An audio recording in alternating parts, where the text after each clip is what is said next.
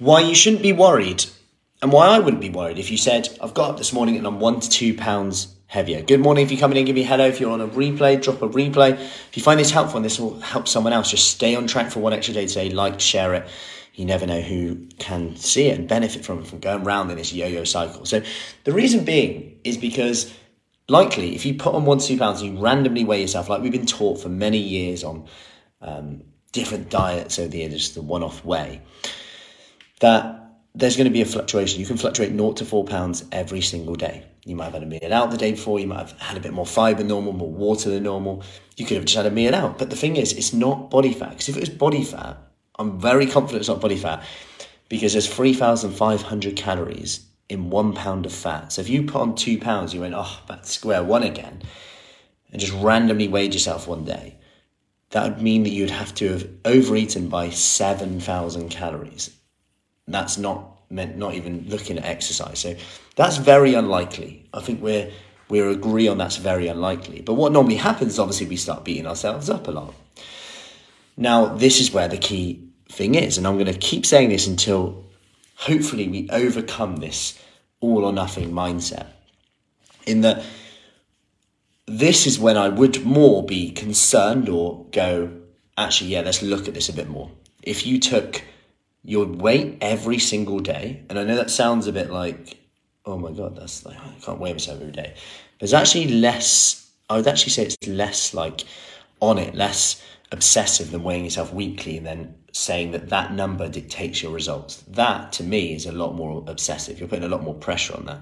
Whereas if you weigh yourself daily in the morning, after using the loo, before eating or drinking, you weigh yourself every morning and then over the week, 7 days, you add them all up, divide them by 7. You get an average. Then you do it again the week after.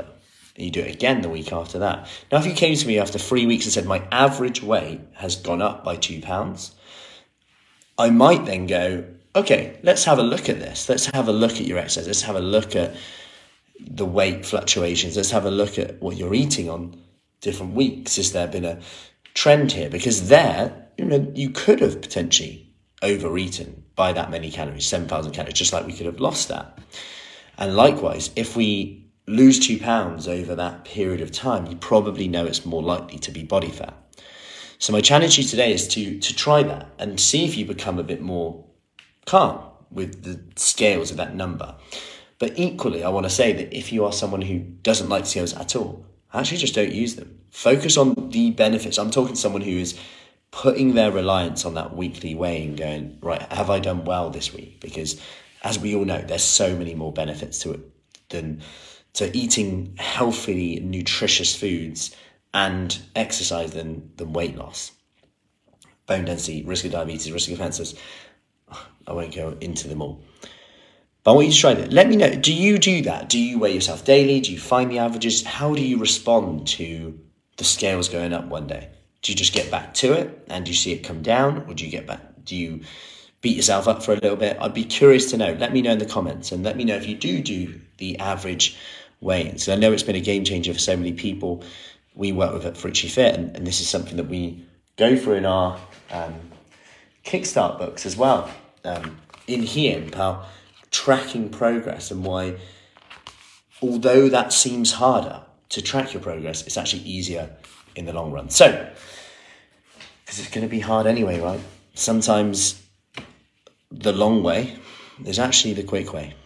So, I hope that helps. Any questions, let me know. Have an awesome Tuesday. You've got the day, and I'll see you soon. Take care.